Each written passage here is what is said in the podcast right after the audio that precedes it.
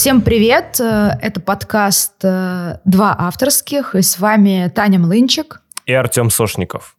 Сегодня у нас второй специальный выпуск, который мы решили записать в отрыве от наших привычных тем и в небольшом отрыве от литературы.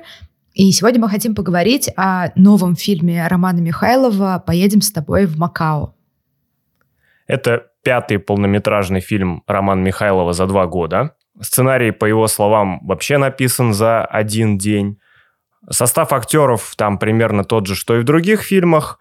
На этот раз его, правда, разбавили плеядой локальных звезд и легендами покера.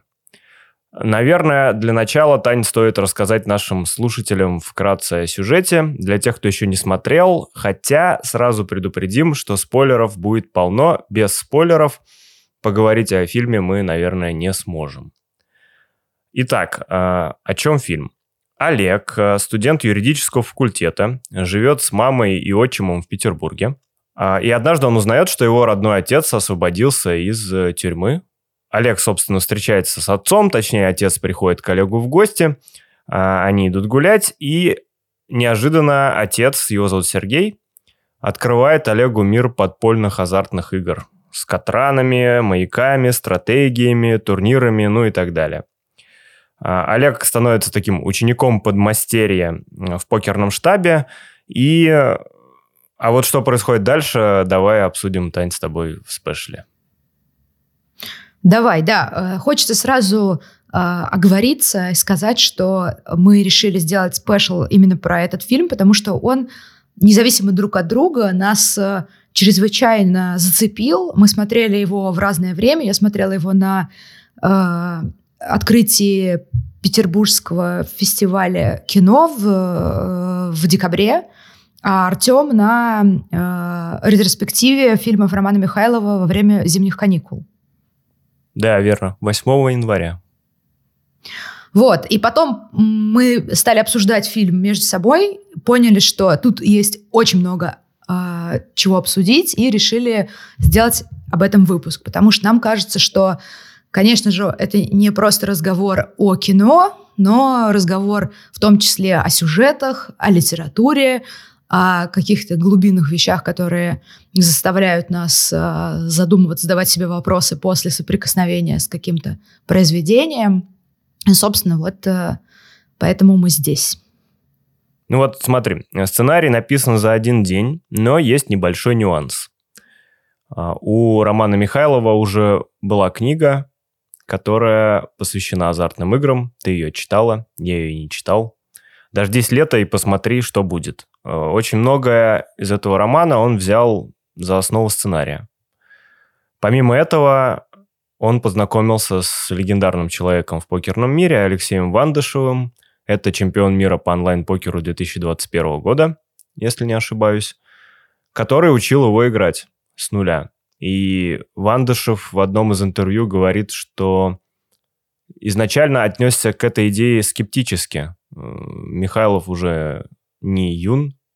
Ну, в душе он всегда юный, но ему уже не 20 лет, да? Обучить его казалось делом сложным, однако он показал себя как очень талантливый игрок. И сейчас, кстати, он планирует зарабатывать профессиональным покером. Но он погрузился в этот мир, и благодаря этому ему удалось в том числе так быстро написать сценарий. И сценарий получился многослойным, и вообще вся история получилась многослойной. Но мне бы в первую очередь хотелось обсудить проблему отцов и детей, наверное. Да, здесь кажется, что эта история очень простая. Это такая притча о блудном сыне наоборот. Потому что притча о блудном сыне представляет себе сюжет, как сын берет у отца деньги, исчезает, растрачивает их и потом возвращается с повинной. А здесь происходит обратная ситуация. Отец, который когда-то проиграл квартиру и сделал какие-то огромные долги из-за своего пристрастия к картам, отсидел в тюрьме и возвращается к своему сыну с повинной, можно сказать. И, как мне показалось, чтобы, возможно, искупить свою вину, он хочет одарить его вот этим вот навыком игры. То есть пригласить его в этот вот удивительный мир карт, немного мистический с точки зрения этого отца, и одарить его вот этой способностью играть. Потому что способность играть, и вот в романе «Даже если это и посмотри, что будет», это рассматривается, она универсальна, она всегда с тобой, и в любой ситуации, в поезде, в тюрьме, в какой-то компании, еще где-то, ты можешь это применить и, в общем, не останешься с пустыми карманами. Согласно логике персонажа, как мне кажется, это не то, чтобы я в купе обыгрываю людей в карты, когда езжу в поезде. Вот. И вот история, значит, на первый взгляд кажется вот такой вот простой, как такой башмак. Отец, сын, повинная, новая, значит, новый мир и так далее. Но если начать ее рассматривать глубже, то здесь возникает вот то, о чем ты уже сказал, тема отцов и детей, причем в разрезе различия поколений, мне кажется, нашего поколения и поколений наших отцов, то есть тех, кто, хотя персонажи, там немножко у них другой возраст, да, отца играет сам Роман Михайлов, но мне кажется, что это именно вот об отцах, которые родились где-то в 60-х, и о нас. Может, это я так проецирую, но вот отличия и их отношения, то, как персонаж отец относится к игре, то, как персонаж сын потом начинает относиться к игре. И вот это все нас уводит вот в этот вот сложный вопрос, чем же мы так отличаемся, что происходит. А то, о чем ты вот уже сказал. Ты вот что думаешь про это? Может быть, не стоит тут говорить о поколении наших отцов и нас, потому что Олег, главный герой, он уже младше нас. А его отец... он находится где-то на промежуточной, наверное, ступени. Ну, то есть отцу-то явно не 60, да? И не 50 там даже. Кажется, что он моложе. А Олегу, получается, 17 или 18. Ну, он учится уже в университете, он на каком-то там курсе. Мне кажется, что ему лет там 19-20, да. Но мне кажется, что все равно символизирует отец вот этих вот. Там вот эти бандиты, которые... Там глава бандитов, он довольно пожилой. Ну, то есть, и вот это вот поколение, которое подвержено мистицизму, вот это постсоветское. Вот герой Романа Михайлова, Сергей, он верит явно в фортуну, он играет, он пишет эти формулы, он хочет найти вот эту вот золотую формулу игры, как персонаж игрока, да, Достоевского. Одновременно он приводит своего сына в вот место, где люди играют в онлайн-покер. Там все из молодого поколения, которые... И все эти люди опираются на рациональное, на счет, на математику, на тренировки, на такое вот интеллектуальное усилие какое-то. Сам же он при этом мистик. Ну и вот его называют, говорят, что он страшный лудоман. Плюс он попадает в дурдом. Мы понимаем, что у него еще не все в порядке с ментальным здоровьем. И вот тут это противостояние мистицизма такого, наличие веры во что-то, в необъяснимое, в шанс, да, который вот как в песенке из мультика про «Остров сокровищ». И вот эти вот молодежь, которая давай будем считать, счетом будем играть и будем выигрывать. Да, кстати, ты хорошо вспомнила. Вот этот конфликт, он раскрывается, наверное, именно на слое старых игроков и новых игроков в покерном штабе. Я это увидел очень ясно и четко. Но история отца и сына, мне кажется, это не история конфликта отцов и детей. Мне кажется, это история любви. Причем любви к человеку с зависимостью. Ну, парень как-то слишком легко соглашается стать... подмастерье. То есть ему говорят, будешь играть всеми днями, забросишь универ, чувак, это работа, надо 5 лет катать. И он такой, да, давайте. Хотя он учится на юрфаке, хочет переводиться на журналистский. У него такая нормис семья, близкая к идеалу. И при этом он соглашается. И ты начинаешь это все самостоятельно раскапывать. Да, он соглашается, потому что любит отца. Отца, которого, ну, не то чтобы не за что любить, но, наверное, любить рискованно. Блин, я не могу сказать, что Сергей отрицательный персонаж. То есть наверняка его как отца есть за что любить, но с точки зрения мамы, например, наверное, не за что, да? Ну, мне кажется, что тут как бы Сергей вообще не отрицательный персонаж, и это как раз-таки мир необъяснимого, который тянет к себе нас сейчас, потому что все объяснено. У тебя в кармане iPhone, где у тебя в одной кнопке ответ на любой вопрос.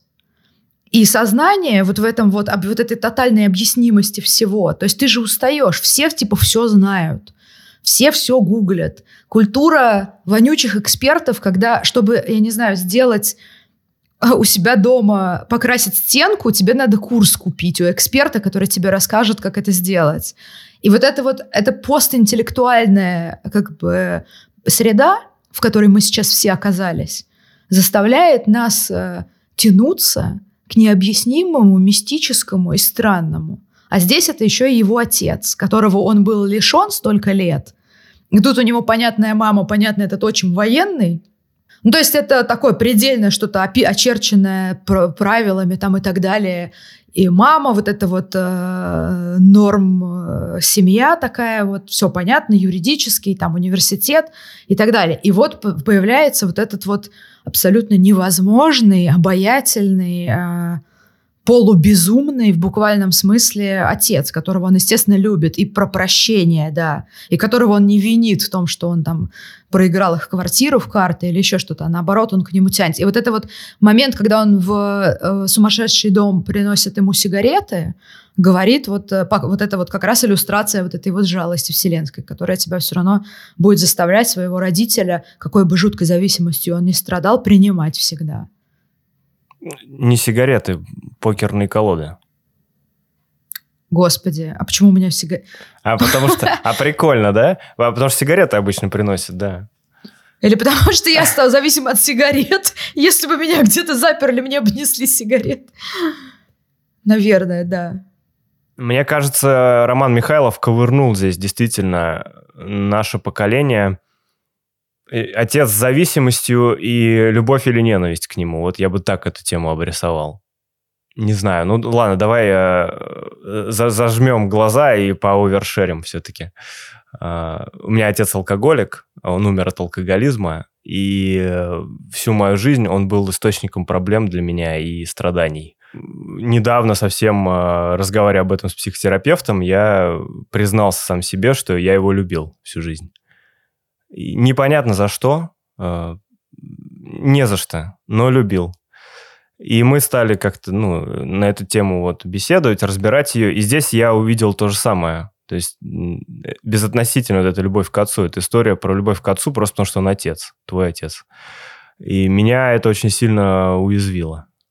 Даже если он лежит в Кащенко и смотрит в потолок.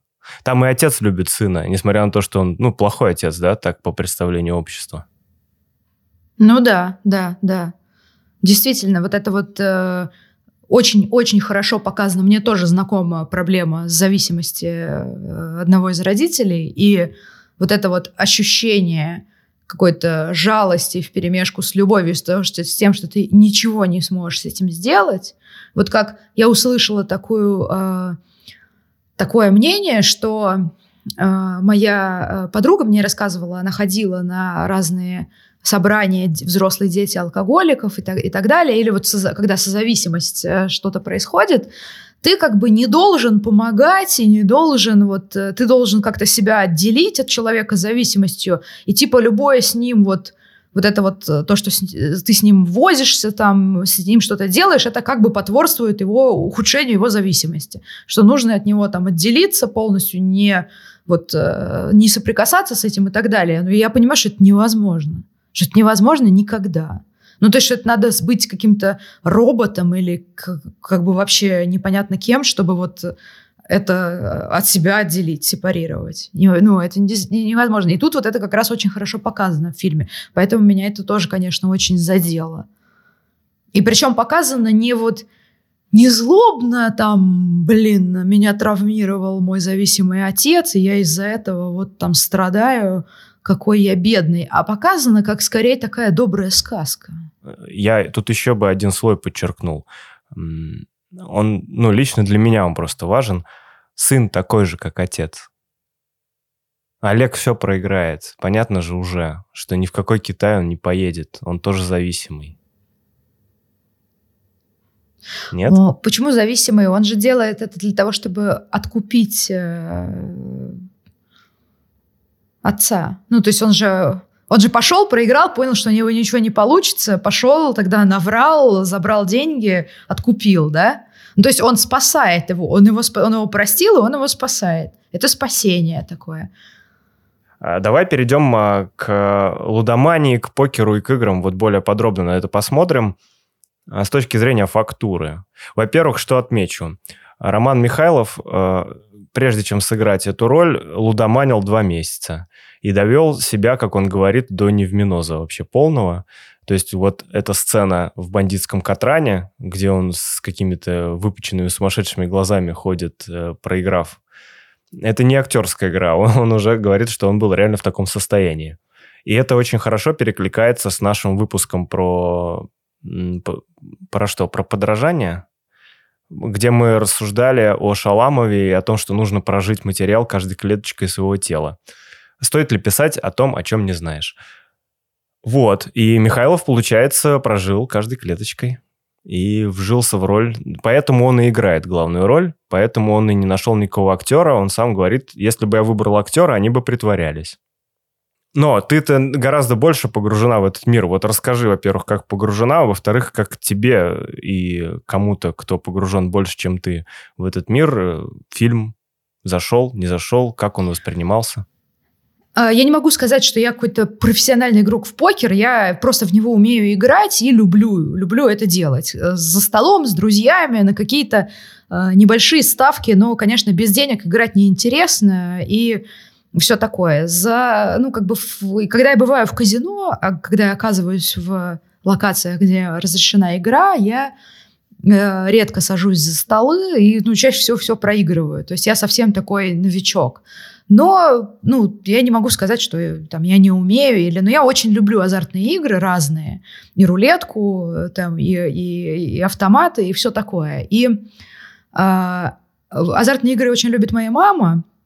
Она, когда еще не запретили игры, были казино, она работала на бирже когда-то, у нее было и есть много друзей, которые умеют играть тоже профессионально, и они все вместе ходили в казино, там играли, и такой это был в день зарплаты, они шли обязательно, у них было такое, что премию деньгами или в казино. И всегда выбирали в казино. И они ходили. И помимо этого, это такой old school, да. Помимо этого у меня есть друзья, которые находились в таких квартирах, как показано в фильме с онлайн-покером. Это уже все наступило, когда мы в университете учились, то есть это 2010-е и так далее. Все началось, эра этих онлайн-штук и так далее. И тоже они много где участвовали и все такое. Это классный притягательный мир очень. И он разный, потому что эти офлайн-казино, катраны, так сказать, где поколения наших родителей тусовались, это одно, а эти онлайн-чуваки, которые считают, все делают, это другое. И мне мой приятель, которому я рассказала про фильм после того, как посмотрела, он сказал, я рассказала, что я усмотрела такой раздел между поколениями игроков. И он сказал, что это действительно такое есть, и когда они приходили играть офлайн где-то, их олдскульные мастеровитые игроки называли капюшонами презрительно, что они это какие-то молодняк, какие-то такие непонятные чуваки, а те играют немножко по другим каким-то правилам и законам. И я ходила на этот фильм, со мной попросилась моя мама, она не знала ничего про Романа Михайлова, про то, куда мы идем, я ей так просто вкратце рассказала. Но она была в полном восторге, конечно. Она знала всю эту терминологию лучше меня, и ей очень понравилось, и она очень загорелась этим всем. Вот. Это две линии, которые понятны всем. любому человеку, который пришел в кинотеатр. Я имею в виду, он их считывает. Даже если он не разбирается в покере, он понимает, о чем идет речь. Он, ну, конфликт отцов и детей там плюс-минус знаком большинству. А есть еще вещи, которые замечал я, но не замечали, например, мои друзья, потому что для меня это 5-й фильм Романа Михайлова, для них 1-й. Там же очень большая контекстуальная игра для любителей вселенной, киновселенной, книговселенной Романа Михайлова. Мария Мацель, которая играла главную роль в «Отпуске в октябре», на этот раз играет роль официантки в петербургском заведении. Она появляется в начале, где разливает кофе на пол и приносит блюда, и в конце. Мне кажется, это прием, который что подчеркивает? Он подчеркивает то, что в компании Романа Михайлова нет иерархии. И любой из актеров, сыгравший главную роль, может сыграть эпизодическую. И наоборот. Я не смотрела «Отпуск в октябре» пока что, и поэтому я вообще не поняла, что это. Я потом разбирала у себя в голове фильм, я лежала перед сном и думаю, господи, это единственное, что я вообще не поняла, надо будет обсудить. И вот сейчас ты это мне объяснил. Вот я поэтому и думал, что это такое. Ну, там кинокритики говорят про линчевский кадр, достаточно, где она разливает кофе. Да и само заведение выглядит так же. Может, это отсылка к чему-то культурному, но я это считал именно так, и я тебе завидую, потому что если ты сейчас посмотришь «Отпуск в октябре», это будет идеальным завершением вот этой пенталогии, или как это называется, где 5 фильмов. То есть вот я бы с удовольствием поменял местами «Макао» и «Отпуск в октябре», потому что «Отпуск в октябре», он такой саммари всего, что ты прочитала и посмотрела у Михайлова. Это круто. Ну, а вот кого ты еще узнала в фильме? Ну, я узнала Евгения Алехина в покерном катране. При этом он там играет такого психованного чувака. Это вот как я себя веду, когда играю. Ну, смотри, там все узнали слово КПСС, понятно. Ну, это да, это понятно. Но я еще кого заметил. Иван Пинженин там сидел. В титрах указано, что там была Алла Горбунова. Я ее помню в другом фильме, а в этом не заметил, но, видимо, была, раз указано. Если кто не знает, Алла Горбунова – это писательница, поэтесса, философ. И там еще был израильский философ Йоэль Регев. Это же тоже такая контекстуальная игра, намеки для своих. Ну и, конечно, актеры, которые играют в «Невидимом театре», да, нашим любимым, но они часто появляются в других фильмах Романа Михайлова, поэтому тут, наверное, специально. Это не нечто неожиданное. Ну да, и мне это нравится, что одни и те же актеры играют разные роли. То есть, ну, он сам об этом часто говорит, что у них как будто бы коллективные медитации случаются на этих фильмах. То есть, по сути, Макао хорошо вписывается в другие произведения, с одной стороны, киновселенной Михайлова и его команды. Музыку Додонов опять пишет, да, там, допустим, для всех фильмов. Оператор неизменный вообще Алексей Родионов, он всегда во всех фильмах снимает с Романом Михайловым. Преемственность видна, но я, думая о преемственности, которую не считывали мои друзья, допустим, подумал еще и о том, а чем «Макао» отличается от других фильмов. Ну, здесь картинка, здесь еще Петербург. Здесь радуют локации, да, вокруг квартала улицы Маяковского, улицы Некрасова, наших любимых, да, кварталов, где много баров, где много книжных магазинов, да, прям вот наши места. Здесь... Почти всегда темное время суток, но это, мне кажется, обусловлено сюжетом. Темнота, казино «Вечная ночь», вот это вот все подпольное, вот это вот петербургский текст, бессознательное, да, у тебя есть парадное сознательное города, есть бессознательное. За продуктовыми магазинами, за там дверями квартир у тебя какой-то тайный мир открывается. Вот я тебя, перебью, потому что вот, ну, ты не смотрел «Сказки для старых», да, по-моему? Нет. Там тоже Петербург есть. Не только Петербург, но есть. И тоже такой. И, кстати, в «Отпуске в октябре» тоже Петербург. Просто... Так что это тоже преемственность. Петербург появляется не во всех фильмах, но появляется. «Темное время суток» во всех фильмах Михайлова, «Пасмурная» или «Темная погода». Наверное, «Наследие» чуть-чуть отличается. Там все-таки много снега. Ну, а «Росомаха» тоже снег, светло. Есть там светлые, да, кадры? Я плохо помню. Конечно. Ну, как-то вот у меня тоже со снегом и с... ну, в общем, серое все, да, но снег. А тут мокрое, лакированное и дождь. Ты правильно заметила, что всегда либо зима, либо осень. Пасмурная погода, мокрая погода, либо холодная погода. А в Макао лето. Ну, такое. Они в курточках ходят, но там очень теплая... Ну, такая, знаешь, теплая атмосфера на улице, именно на улицах Петербурга, где они вот он гуляет в плаще. Да? Это кажется, что это ранняя осень или поздняя весна, что-нибудь такое. Это да, это я согласен. Но, знаешь, я нашел, мне кажется, главное отличие. Это ведь самый реалистический фильм Михайлова. Нет мистицизма, нет тоннелей, нет узоров. Это сугубо реалистическая картина об отношениях отца и сына, об игровой зависимости. Ну, мне кажется, мистицизм... вот герой Романа Михайлова, он носитель вот этого мистицизма, потому что все вот поколения наших родителей, они носители, мне кажется, мистицизма. Из-за того, что Советский Союз, где у них было о чем, было, ну, как бы были некие смыслы, разрушился, и они начали бешено искать новые смыслы на пустом месте. И поэтому они все ушли, ну, Пелевин вот. Это как раз-таки типичный представитель этого поколения. Они все начали искать себе какие-то ориентиры. И тут показан вот этот вот персонаж. То есть, может быть, это как бы не раскрыто в фактуре там, фильма, но тут есть прям такое ядро вот этого. В чем отличие? Потому что сейчас мы рационально живем, стараемся все объяснить.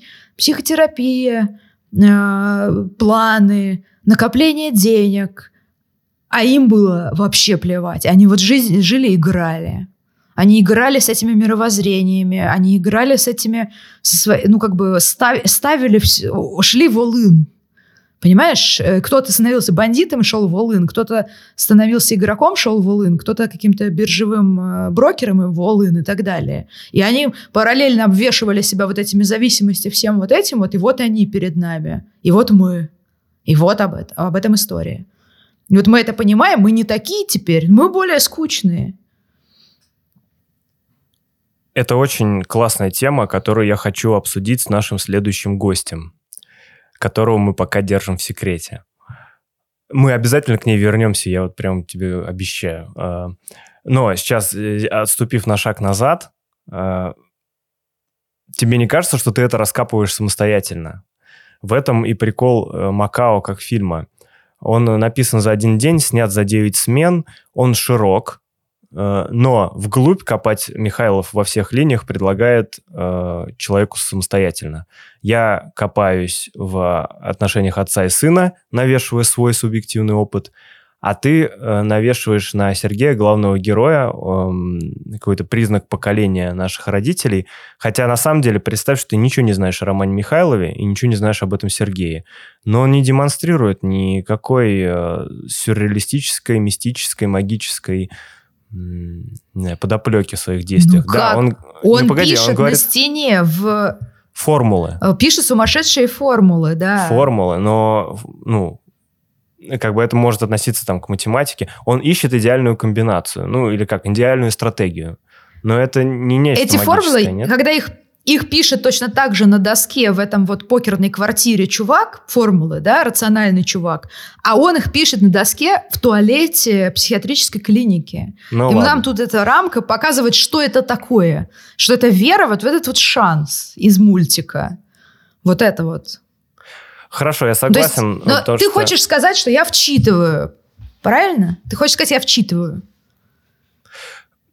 Мне кажется, Михайлов нас к этому и подталкивал. Копайте вглубь самостоятельно. Он дал нам маячки, а вот докопаться до сути нужно самостоятельно, и каждый начинает копать в свою лунку.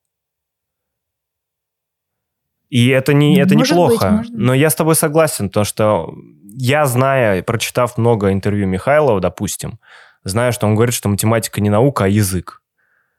И язык в психиатрической клинике на стене уже приобретает совершенно другой контекст. Тут я с тобой соглашусь. Но если этого не знать, если посмотреть абсолютно новыми, свежими глазами на весь фильм, то можно и не разглядеть за Сергеем какого-то мистицизма. Не так сильно, как не так явно это будет видно, как в других фильмах Михайлова. Там просто все очевидно.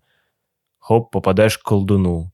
Хлоп, оказываешься на изнанке мира, где карлик ищет тебе конкурента-бандита и так далее. Ну, то есть там все четко понятно. Здесь можно воспринять эту картину как сугубо реалистическую. Ну, в целом, при желании можно. Да, при желании можно. Вот твои друзья, которые ходили с тобой, они так и восприняли это, правильно? Да, и у них было много вопросов. Это все их вопросы. Почему сын так легко согласился? Почему он ему врал? Давай просто напомним тем, кто фильм смотрел, может, давно или там плохо запомнил. Отец Сергей идет в бандитский катран, хотя его отговаривают делать это, чтобы отыграться с бандитом, который разул его в свое время на квартиру.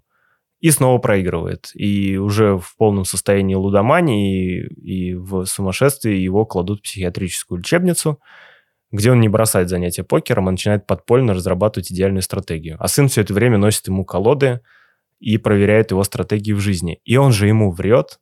Он идет в катраны, и, тестирует эти стратегии отцовские, проигрывает, а ему говорит, что побеждает, что все работает. Почему он это делает? Пусть идет, учится на журналистский. Зачем он это все делает? И вот и ты начинаешь копать вглубь. Чего он его любит-то? За что? Но любит же не за что-то. Вот. Каждый, кто любил, это знает. Вот. Отец выходит из психиатрической лечебницы. Финальный кадр очень красивый. Они идут по улице, которая тебе хорошо знакома. Да, это улица, это Троицкий проспект, который находится за Первой Красноармейской. И там есть два интересных спота. То есть, во-первых, взяты действительно настоящие стены психиатрической клиники, которая есть на Троицком проспекте. И когда я заглядываю за забор этой психиатрической больницы, я вижу там такие флигели. Это старинная, видимо, какая-то усадьба или особняк, где такие полукруглые красивейшие флигели. И в фильме там палаты, вот они, по-моему, как раз там и сделаны. Я не знаю, снимали там, не там, но вот мне показалось, что это прям вот такое все реалистичное. Они выходят за ворота и начинают двигаться в сторону метро Технологический институт, в сторону Первой Красноармейской. А там у них на пути по левую руку есть два места. Первое место – это гигантский Троицкий собор, который подсвечивается по ночам. Он очень красивый, белый, белоснежный, с синим куполом. То есть это храм. А до храма там есть морг. То есть там не написано, что это морг, но на картах обозначено, что это морг. И там есть дверь, и как бы вот туда подъезжают эти специальные машины и так далее. И то есть тот, кто знает, я не знаю, пасхалка, это случайность, это. Но я это обнаружила, уже поняла это после просмотра фильма, просто потому что я часто хожу гулять там. И стилюсь всегда заглянуть в ворота этой психиатрической больницы, когда они открываются, туда заезжает какая-то машина. Что герои идут по направлению как бы в условное Макао, которое у нас, мне кажется, это символическое Эльдорадо, да? Это китайский горный город. Вот. Но они идут по направлению к моргу, б, к храму. Через лечебницу, через морг к храму. Ну да. Даже если это случайность, вот так искусство порождает искусство. Мне очень понравилась концовка, я чуть не зааплодировал. Во-первых, очень круто заканчивать названием фильма. Это единственная фраза, где звучит Макао. Это очень круто, потому что я потом и друзьям говорил. Я говорил, будь это какой-нибудь банальный режиссер, он бы что снял? Там было огромное количество возможностей испортить фильм. Они поехали бы в Макао, подняли бы там кучу бабок, отдали бы отчиму долг. Ну, там, сама понимаешь. Приехали бы, обыграли этого бандита, главного злодея, и все, хэппи-энд. Ну, даже если бы у Михайлова был бюджет, я уверен, он бы так не снял. Очень, очень круто заканчивается. Но меня смутила концовка тем, что Отец так мечтательно говорит сыну: поедем с тобой в Макао, там, значит, все казино по фэншую. Но это не поездка с сыном, это опять лудомания. Вот поэтому я и говорю, что ничего хорошего их не ждет. Они уходят такие: да, поедем. Мы знаем, куда вы поедете в итоге. Ну, не знаю, может быть, его формулы сработают, и они выиграют все. Они уже не работают, он же уже все проиграл там. Но мы же все равно, тот любой лудоман верит, что рано или поздно все сработает. Ну, до конца верит. Вот те зумеры... Этим отличается вера от вот неверы. И вот это вот поколение прошлое, оно верит. А вот это не верит. А ты веришь? Оно опирается. Ты веришь, что вот эти зумеры из штаба их не сделают? Сделают же. Ну, тебе вот кто ближе, зумеры из штаба или старые лудоманы? Ну, мне-то, понятно, ближе Сергей, но я всю жизнь, меня русская и переводная литература учит проигрывать. Поэтому я всегда на стороне проигравших. Да, мне тоже, конечно. А эти вот зумеры из штаба, что это за хрень? Вульгарно, неинтересно, что там, бабки, 5 лет катать, что? Да идите вы нахрен. Зато потом, что в Инстаграме у них там будет, и многие на это купятся. Это мы бракованный чуток, или они бракованные. Я хочу вот туда в палату формулу на стене писать. Ну нет, я не хочу, чтобы ты... Как ты там будешь подкаст записывать? Ну смотри, а еще у меня друзья очень ярко запомнили, наверное, самую впечатляющую такую сцену после танца в психбольнице, самую саспенсную, где Олег берет деньги отчима. И в этот момент все сжались. Я прям почувствовал рядом эту энергетику на соседних сиденьях. Ты в этот момент что подумала, когда он взял деньги? Я поняла, что он сейчас будет делать. А что он, что делать? Что он пошел откупать отца. А, ты догадалась? Потому что мы все подумали, что он сейчас их проебет. Он пойдет отыгрываться и проиграет и эти деньги. И это будет такая трагедия от отца к сыну, что сын тоже лудоман. Нет, я поняла, что он его сейчас откупит. И поняла тогда, в чем суть. Все, у меня все сложилось. Мне показалось это тоже нетипичным ходом, что он пошел и отдал долг. Мне показалось, что он сейчас пойдет, возьмет это плечо долларовое, поставит по-крупному и все впарит. Это потому, что он рацио. Как раз-таки. То есть одновременно синтез, понимаешь? То есть он отдал, он украл деньги, да, чужие забрал, наврал, это все сделал, да, как лудоман. Но сделал-то он в итоге рациональную вещь. То есть в нем сошлось . Да. Вот я понял, почему ты веришь в Олега. Я понял, что я, может, не прав, когда говорю, что они оба лудоман и оба плохо закончат. Да. Там же еще бандит говорит, помнишь такую классную фразу? «Хотел бы я иметь такого сына, как ты». Это тоже, возможно, тезис межпоколенческий, как вот в твоем ракурсе. У них таких сыновей не было. Да. Пожалуй. Мне кажется, что фильм всех порадует. Это редкий случай, когда нету клюквы. Потому что мне, я, конечно, не профессиональный человек. Я отправила призыв посмотреть нескольким друзьям, которые в покерной теме глубоко. Но именно я им отправила, потому что такое не стыдно отправить. И понятно, что здесь очень большая работа проделана по части того, чтобы он был настоящим. То есть не был клюквы, которую ты смотришь и думаешь, что за кринж, когда речь касается, когда люди пишут или снимают о том, чего они не знают. И в итоге поэтому скатываются в клише и в какую-то ерунду. А здесь это не так. Да, я с тобой соглашусь. Хотя он все равно ходит по грани, но у Михайлова все фильмы иногда копируют какие-то стереотипы. Не то чтобы высмеивая их, а просто они используют их как инструмент. Вообще о его фильмах можно говорить бесконечно. Он очень много про монтаж, про режиссуру рассказывает в интернете. Это безумно интересно читать.